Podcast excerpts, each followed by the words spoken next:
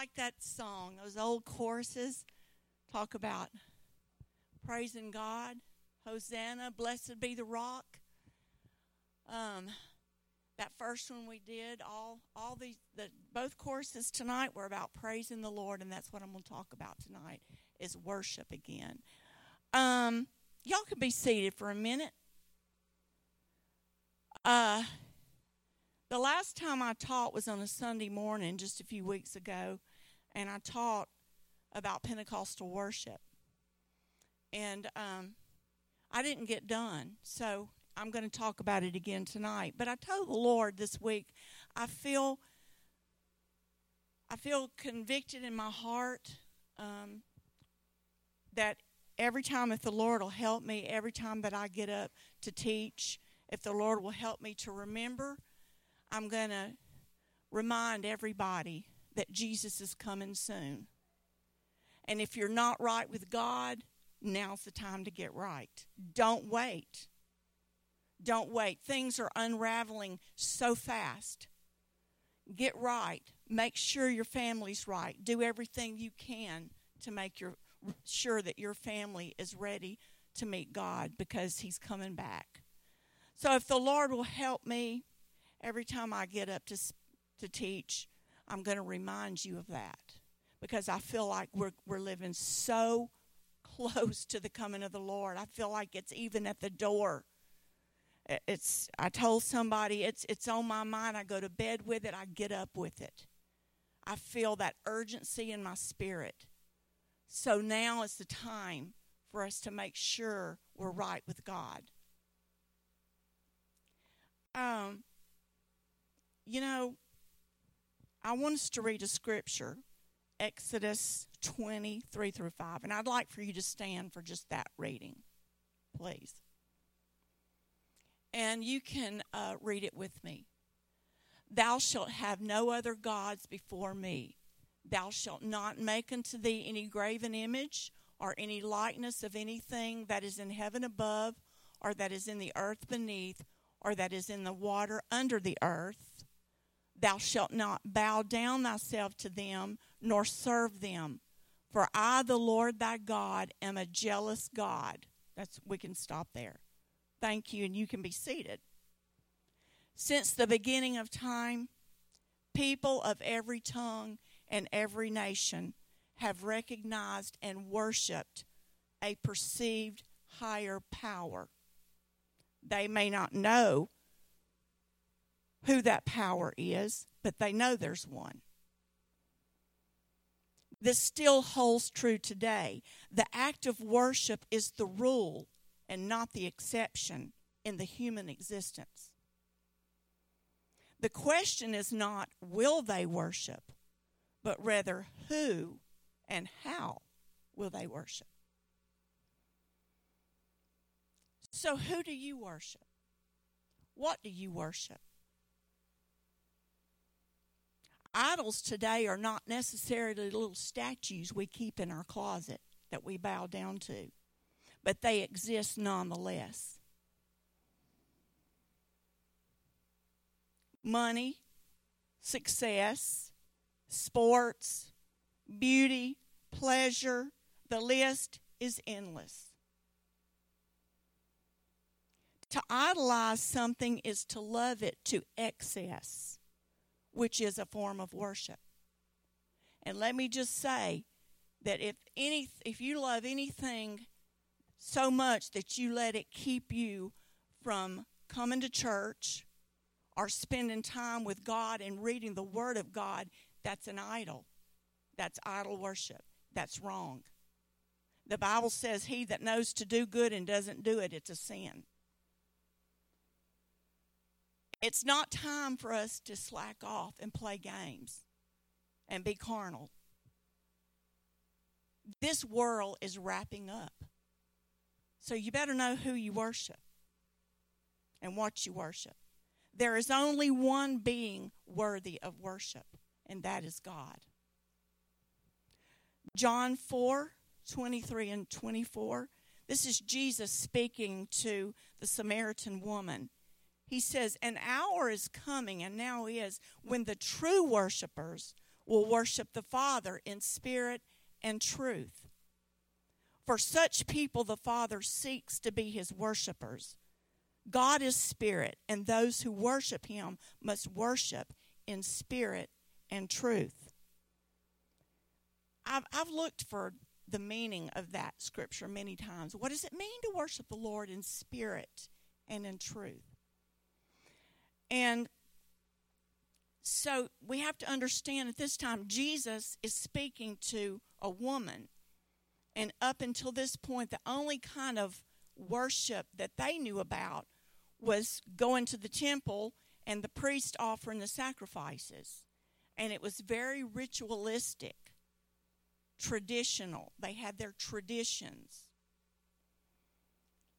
But here's Jesus saying the Father seeks true worshipers. In other words, not just those that go through the motions. Now, there are th- literally thousands of people that go to church on Sundays in America. But are they all true worshipers? Are they just going through the motions? I love what I found in the Adams Adams Adam Clarke's commentary. It says worship must be of a spiritual nature. It must spring from the heart through the influence of the Holy Spirit, Spirit, and it must be in truth, not only in sincerity, but performed according to that divine revelation which he has given men of himself. There's a lot of people that are sincere, but they're sincerely wrong. Sincerity won't save anybody. We have to worship God's way. And we have so many examples in the Bible of people that tried to do it differently, offer strange fire, and, and God struck them dead. Now, we're living in a different day, but God still has a form of worship that is acceptable to Him, and that is in spirit and in truth. A man worships God in spirit when, under the influence of the Holy Spirit, he brings all his affections, appetites, and desires to the throne of God, and he worships him in truth when every purpose and passion of his heart and when every act of his religious worship is guided and regulated by what? The Word of God. So if you say, I worship God, but you're not living up to His Word, then you don't really mean it. With God, it, it's all or nothing. We're in or we're out. We're hot or cold. If we're lukewarm, He's going to spew us out of His mouth. This lesson will focus on the different methods of physical expression in worship. But it's not enough to learn methods. Mechanical worship does not exalt the Lord. That's exactly why Jesus Christ condemned the Jewish form of worship. They just went through the rituals with no thought of God. How many times have I been guilty of coming to a church service and being tired and sitting there thinking, oh, God, I'll be so glad when I can go home and go to bed? I'm guilty. Jo Ellen is too. Praise God. And she's a saint. she raised her hand. But, you know, we, we've all done it. We drag ourselves to church, and sometimes we don't even want to be here, and uh, we just waiting for it to be over. But for worship to be acceptable to God, it must come from the heart, and love for God must be the motivation. Now, this is what Matthew Henry's commentary says. I love this explanation of worship in spirit and in truth. This is what Matthew Henry says To worship God in spirit is not in ceremonial observant, observances of the Mo- Mosaic institution, which was cold and methodical. Listen, but Christian worship, Christian, you know, after Jesus came, we were first called Christians Christian worship will be animated and invigorated with divine power and energy. Huh? Don't you love that? Animated and invigorated. I love that kind of worship.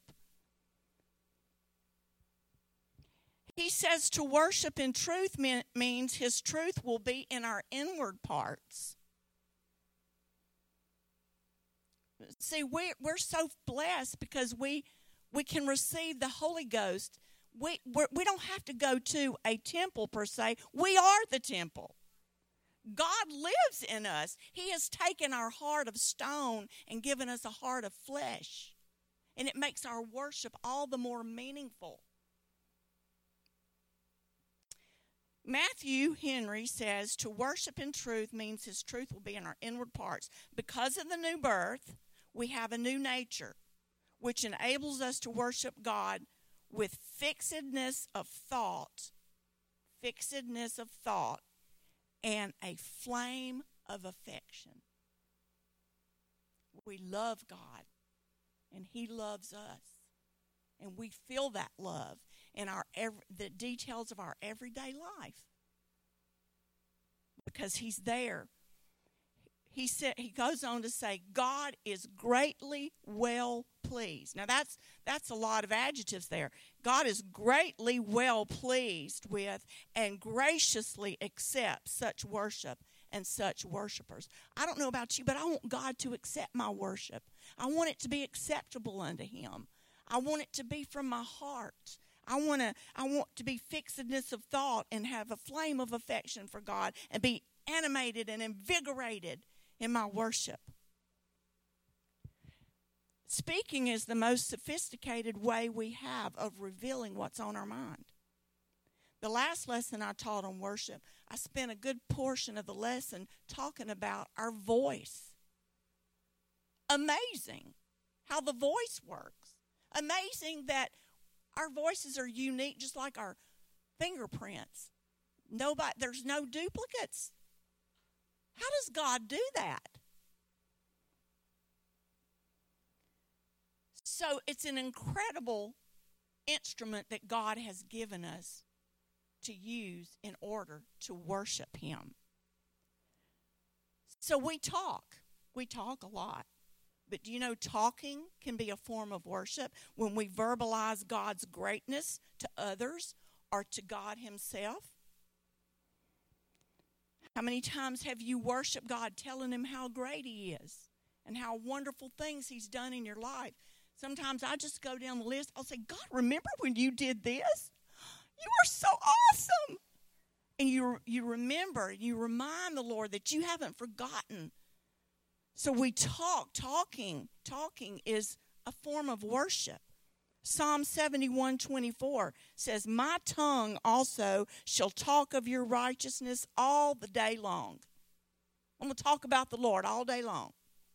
We need to do that at home with our kids, with the people we work with. I know that's kind of limited sometimes.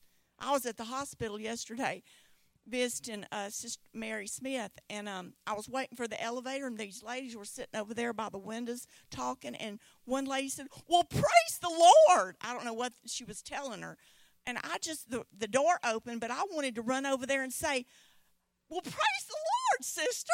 I like that." But I want to be like that in public places, not ashamed to say, "Praise the Lord." Oh, thank God. And by the way, Mary had that surgery yesterday, which she had the first surgery August the 1st, and she came out from that surgery in worse shape than she was when she went in. So she's been in pain all this time, severe pain. Finally, her blood pressure was going up and her heart rate was going up, and uh, the home health nurse said, You need to go to the ER. Well, the doctors at San Jacinto did another MRI and they found fragments of bone pushing on a nerve in her back, which the other doctor had said there's nothing there. They and I told her I said we prayed Sunday and we, I, we said Lord, when she comes out of this surgery, let her know immediately that she's got relief. And you know what? God answered prayer. She's got relief and she's gone home. Praise God. Praise God. Shouting is an expression of extreme joy and excitement. Now, I can remember a time in my life when I must have been shouting at Ken and my husband because with, within a week or two of each other, without the other one knowing it, they said, Mom, when you talk to me that way, I feel like you're screaming at me. You're mad at me. And I was just, I said, No, I'm just trying to get my point across. So I, I try not to scream at them anymore. I try to watch my tone of voice. But but shouting is an expression of extreme joy and excitement. Psalm 47 1 says, Shout unto God with the voice of triumph. You know, that's why when sometimes, like when Brother Myers is preaching, whoo, I just can't, can't help but say, Hallelujah! Praise God! Amen! Yes, because you want to shout with a voice of triumph because what they're saying is truth. It's the Word of God, it's edifying. Singing is another way to worship God. Now, tonight, we I hope y'all were singing with us on those songs. I thought you were because it felt pretty good. I uh, thought I heard some clapping, you know, and some singing. But that's a form of worship. The Psalms tells us repeatedly singing to the Lord singing to the Lord a new song. Make a joyful noise unto the Lord, all ye lands. Um, what's that scripture? It says, um, "Come before His pre- serve the Lord with gladness. Come before His presence with with singing." In your private devotion time, you can you can spend time singing to the Lord. I've got songs I love to sing to the Lord. we also find a lot of singing in the New Testament. Now, this is just one example, but you know the story of Paul and Silas. They're thrown in prison, the doors are locked, they're in chains, they have a guard. And what do they do? At midnight, I hate it when my phone goes off at midnight, wakes me up like it did last night. Um, at midnight, they start singing praises to God, and the Bible says they sang loudly. They sang loud praises to God, and all the prisoners heard them. And all of a sudden, there was an earthquake, and all the doors flew open, and all the chains fell off the prisoners, and the jailer was going to kill himself. And and and Peter said, "Wait a minute, wait." um, no, Paul and Silas. It was Paul. He said, "Don't do it. Don't do it. Um, we're all here." And he was able to witness to the jailer, and and he was converted with his whole family because of that. Just because they were singing and they were there in a dungeon, prison, chained. How much more should we sing? And, and but if you're in a bad situation and you're going through a trial and you're heavy hearted, maybe you ought to try singing. Just singing. Make melody in your heart to the Lord, and it might lift you out of that, that dark hole. That's a form of worship. Music and singing play a vital role in our worship services.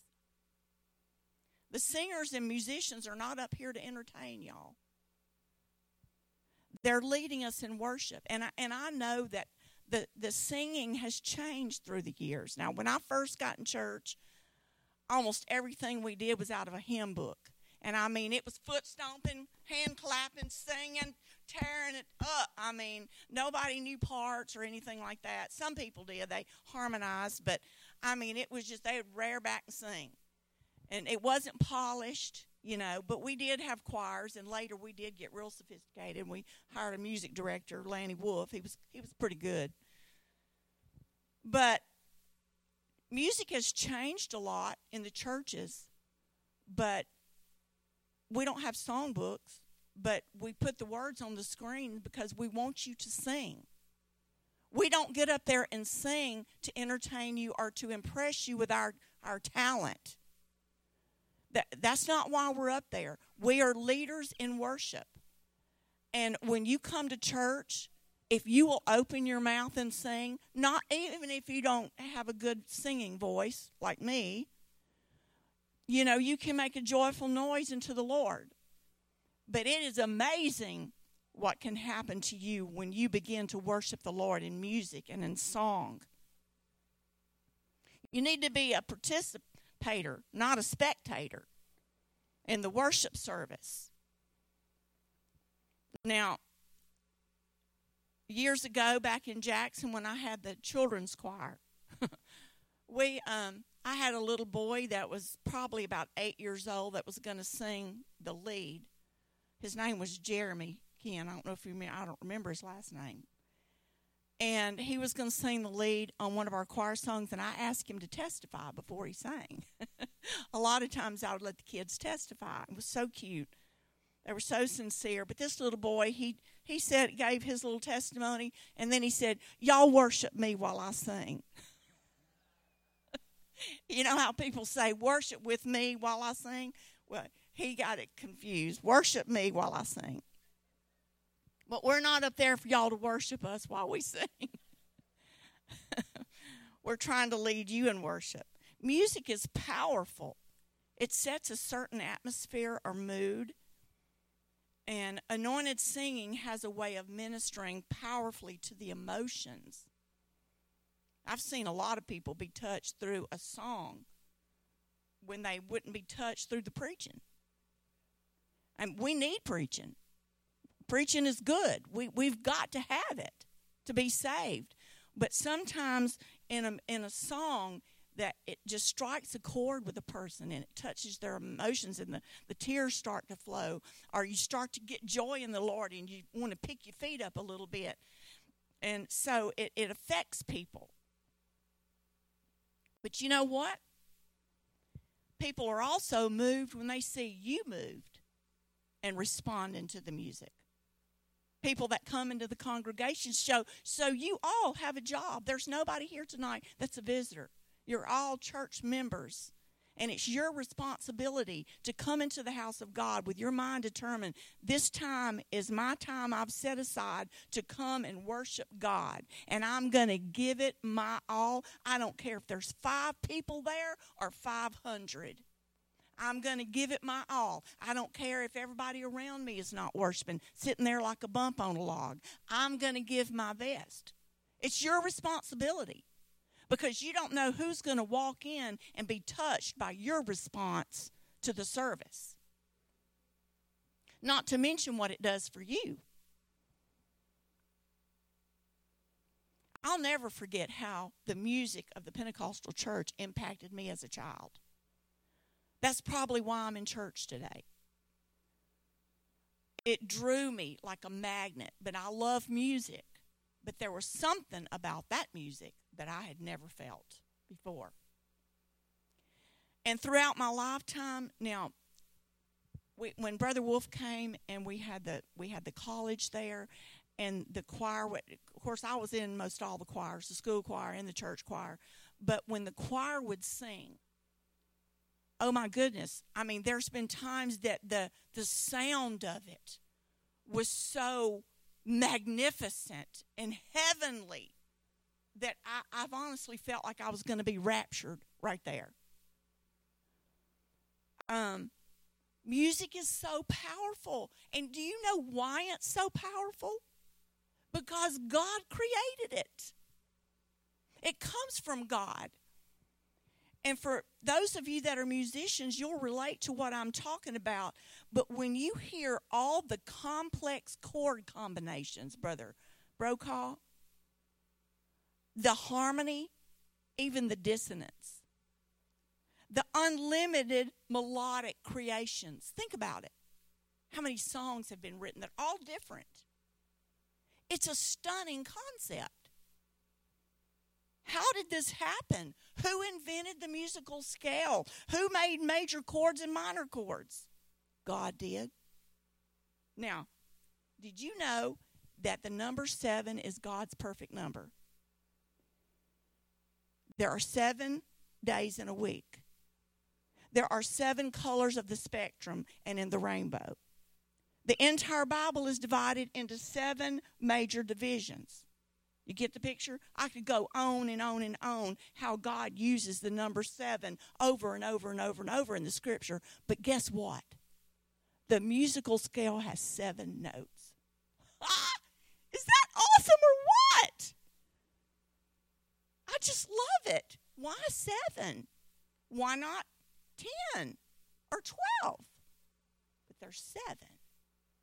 And it's perfect We've got every note we need to make every chord possible. God has created everything, and everything has an order to it.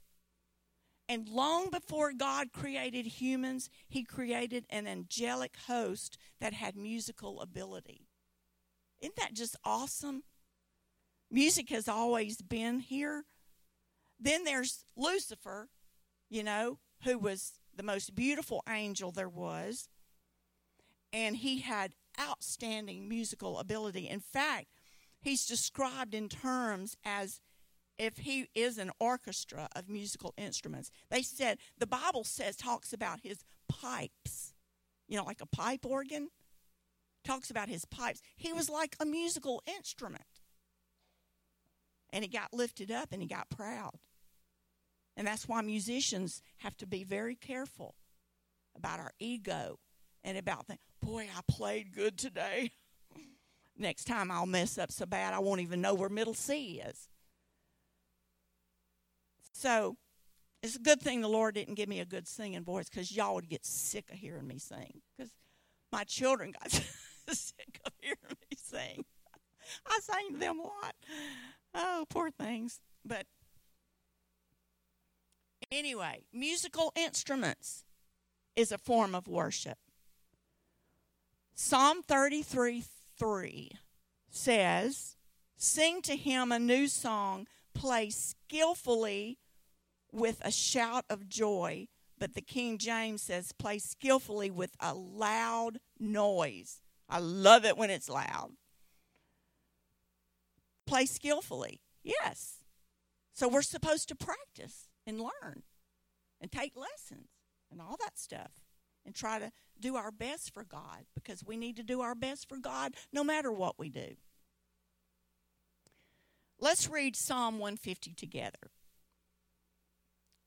Okay, before we do this, Tyler and Ken, do y'all remember in Jackson when Brother Kraft used to make us sing the scripture? Praise ye the Lord. He would lead us. Praise God in his sanctuary. Y'all remember that? I bet you can still sing that song too. You want to come sing it for us? I want everybody to stand up and we're not going to sing it, but we're going to we're going to read Psalm 150. Praise ye the Lord. Praise God in his sanctuary. Praise him in the firmament of his power. Praise him with for his mighty acts. Praise him according to his excellent greatness. Praise him with the sound of the trumpet. Praise him with the psaltery and harp. Praise him with the timbrel and dance. Praise him with stringed instruments and organs. Praise him upon the loud cymbals. Praise him upon the high sounding cymbals. Let everything that hath breath praise the Lord. Praise ye the Lord. Let's give the Lord a praise. Hallelujah.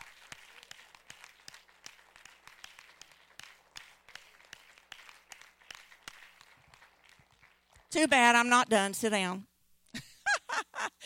Fooled you. yes, I'm not done. My husband sure was hoping I was. he was on his way up here. Those kids are still in practice, so let me finish. But one of these days, I'm going to teach y'all to sing that. Because, like, I used to work with children all the time, and they say, sing it, you'll never forget it. That's a great way to learn the Word of God, is to sing it. That song, both of those songs we sang tonight come directly from Scripture. Oh, magnify the Lord. Okay? So, musical instruments, choirs. Did you know that many of the Psalms, many, many of them, have a heading under the chapter number that says, To the choir director? Did y'all know that? I love that. And not only that, sometimes it'll say, to the choir director on stringed instruments, to the choir director for flute accompaniment. I just love that. Oh, excuse me. Because I'm so glad that God gave us music. Music is so wonderful, and I love to worship God with music and with instruments. Now, I'm sure that King David organized some choirs in his day because I know when they had Solomon's temple, they had choirs. But um, in the book of Nehemiah, you know, Nehemiah gets word that he's he's he's a captive in another land. He's serving the king, and he gets word that the walls of J- Jerusalem, the wall is down, and the gates are burned with fire. And he just mourned and wept and fasted and prayed, and God made a way for him to go rebuild the walls. Well, after he got there, he had all kind of opposition. But the, the, the word says the people had a mind to work and they worked with one hand and had a sword on, on their other hand, you know, because people kept coming against them and trying to hinder the work of God. But finally, the wall is completed, the gates are up, and it's time to dedicate it to the Lord.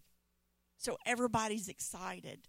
And you know, the walls were so thick, it was like a road on top of the wall. They, they, they drove chariots and stuff on top of the wall. So, so at the dedication, Nehemiah organizes two choirs. Guess what they're called? Thanksgiving choirs. I love that. Thanksgiving. That's all they did was give thanks to the Lord in song. So one went to the right on top of the wall, followed by the leaders of the people, and then the priest followed with trumpets. I mean, they were celebrating.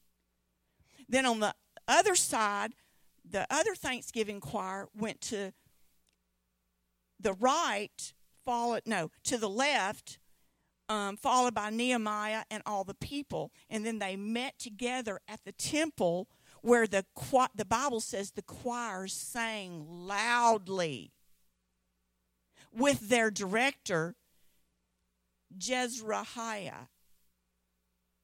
They had a director. They all rejoiced, including the women and children, and the sound of their rejoicing was heard afar off. I love choirs. But there's two things I want to tell y'all that to me is so interesting. Um, I told you about the the missionary to Turkey that was in prison for two years, and President Trump just got him out a year ago. He helped get him released and get him back home. Andrew Brunson. But while he was in prison, a lot of time he was in solitary confinement. And there was a point there that he thought he was going to lose his mind. And he didn't want to lose his faith in God, but he was so confused about why God was allowing him to stay in prison. You know, and he was he was getting really, really low. And um, of course, he was losing a lot of weight because he didn't get much to eat and didn't get much physical exercise. It just it was a bad, bad deal. But one night while he was sleeping, he didn't know if he was having a dream or if he had a vision.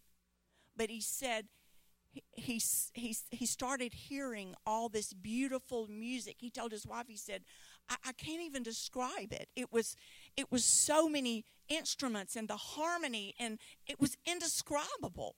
I've never heard anything like it. And from that point on, he knew God was with him, and that encouraged him. Um, I just think it's so incredible that the Lord let him hear beautiful heavenly music that we can't even imagine what it's going to be like. Kristen, I can't wait. It's going to be fantastic.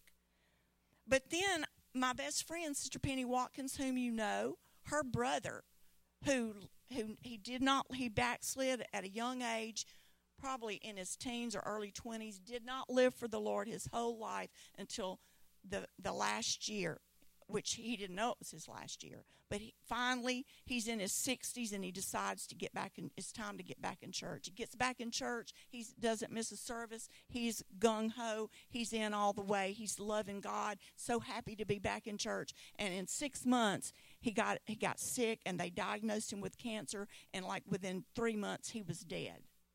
But while he was in hospice care, he was in and out of consciousness, and he it was days before he died one day he asked his wife, he said, he said, um, whatever her name is, he said, Are we in church? And she said, No, Bill, we're at home. Why? He said, I hear choir singing. he heard choir singing. So I hope the Lord lets me go like that to hear choir singing. But isn't that just so awesome about God? Okay, another way uh, th- that we can worship the Lord is just by laughing. Laughing, being cheerful and happy. Um, how many of you have ever seen somebody get a laughing blessing? How many of you have ever had a laughing blessing? I've had one. One. You know, I think the reason we don't see that much anymore is because people don't tarry at the altar like they used to. Because I know when it happened to me, we had been praying, Brother Myers, in the prayer room after church for seemed like hours till I was worn slap out. And somebody came over and was praying for me, and I thought, I've prayed so much, I can't pray anymore. And from my belly, I started I started laughing and just it was just a deep belly laugh and I laughed and I the more I laughed, the more it hurt, and the more I wanted to laugh. And it felt that's what it felt like rivers of living water flowing out of your belly. That's what it, it was. And I think the reason that we don't experience things like that anymore is because we don't tarry. We come in here, we want church to be over in an hour, out the door, we're gone. I'm wanting God to restore some of the Pentecostal worship back to the church. Apostolic worship, apostolic power, apostolic faith, apostolic boldness. We need it, and I want it because as the world gets darker, we need to be brighter and brighter, shining with the glory and the presence of God. So, you know, Martin Luther said, if you're not allowed to laugh in heaven, I don't want to go there. But, you know, there's a lot of scriptures in the Bible about laughter. I'm going to read you one Psalm 126. It says, When the Lord brought back the captive ones of Zion, we were like those who dream. Then our mouth was filled with laughter and our tongue with joyful shouting. Sometimes when we're down here in the front and we're joining hands and we're jumping around and laughing and, and praising the Lord, it's because somebody just got the Holy Ghost or somebody got a good blessing or we're just happy, rejoicing in the Lord. It's okay to laugh in church. Sometimes Brother Grant makes us laugh because he's funny. It's okay to laugh. Speaking in tongues is another way we worship God. Don't worry, I'm almost done um, 1 Corinthians 14 39, Paul speaking says, Forbid not to speak in tongues. The scripture plainly teaches that not only is speaking in tongues the initial sign of the infilling of the Holy Ghost, it's also what happens when we pray in the Holy Ghost. So the Bible says to pray in the Spirit, in other words, pray in tongues where you may not understand what you're saying. Your spirit understands. You know what you're saying in your mind, but it's coming out in a different language. It says, pray in the spirit and pray with the understanding. It also says, sing in the spirit. Have you ever heard somebody sing in tongues? I have. Many times in the old days. Sister Frazier, different ones. And it was beautiful. Um, it says, sing in the Spirit and sing with understanding. Speaking in tongues is a supernatural, God given utterance given to a person caught up in praise and worship. So, you know, The Bible doesn't say, get up every day and pray till you speak in tongues. It doesn't say that. It doesn't say you have to do it again after you do it the first time. But if you have a consistent prayer life and you really get down in prayer and you tarry in prayer, you're going to speak in tongues again. And that edifies your prayer life. And, and I know praying in the Spirit, sometimes I'll pray in tongues. And what about ministering one to another? There's been times people have come to me and prayed in tongues, and then they've started telling me in English things that there's no way they could know. And, and I'm just in awe of God. God's used me like that to minister to somebody else. So speaking in tongues is a form of worship.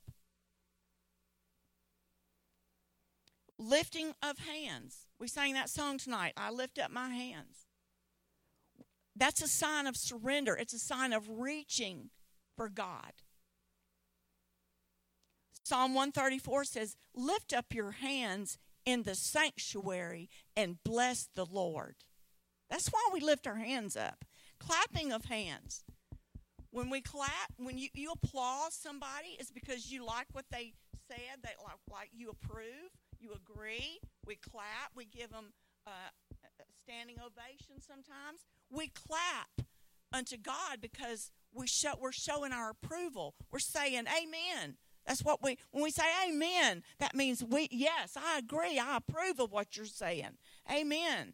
Standing, we stand in honor. And that helps us stay alert and at attention. That's why we stand sometimes for the reading of the word because we honor the word of God by standing in attention. That's a, that's a form of worship. Dancing is a Pentecostal tradition. Psalm 149 says, Let them praise his name with dancing. Let them sing praises to him with tim- timbrel and lyre, for the Lord takes pleasure in his people. The Lord takes pleasure when we dance before him. Hey, I dance at home all the time when nobody's looking. I'll come up here in the prayer room. I'll dance all the way over to the men's side and back over to the ladies. Nobody's there to watch, just doing it for Jesus. And it just lifts my spirit and ooh, I start feeling the Holy Ghost sometimes, and then then I start praying things that I didn't even know was going to come out of my mouth, because you get lost in in God's presence, and and um, all these things are so important, so important. A lot of people feel like dancing is extreme and out of place, but you know it should be done decently and in order. Never should be provocative. It should never be dangerous to where somebody gets hurt, you know, get wild. I've, in the old days, I mean, women would.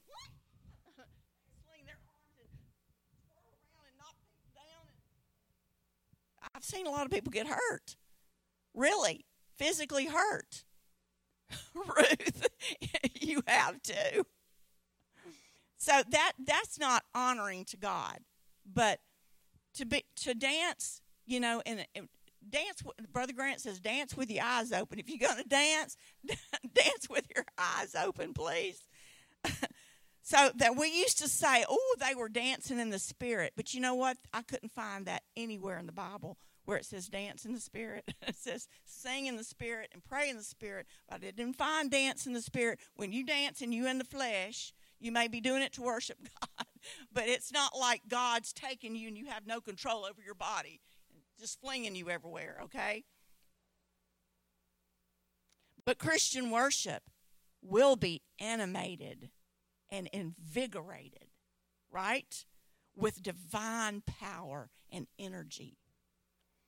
Bowing and kneeling is a gesture of honor, submission, or appreciation. Come, let us worship and bow down. Let us kneel before the Lord our Maker. Church attendance. Just coming to church is an act of worship. Just because you came tonight, it's an act of worship. You're saying, God, you are a priority to me. I'm going to take this time, and while I'm there, I'm going to concentrate on you. I'm going to fix my thoughts on you, whatever it said. Fix the thought, and I'm going to approach you with emotion, affection, affection. Tithes and offerings is, is a form of worship. Even though we're commanded to give, it's the scripture says the Lord loves a cheerful giver. And when you give of your money, your time, and your energy to God with a cheerful heart, that is worship. And you will never outgive God. You don't give to receive back, but it never fails. We have experienced it more times than I could even count of God returning to us something we tried to give. So you give it with a good intention, and, and that's an act of worship. Preaching is worship. Preaching is fundamental to worship.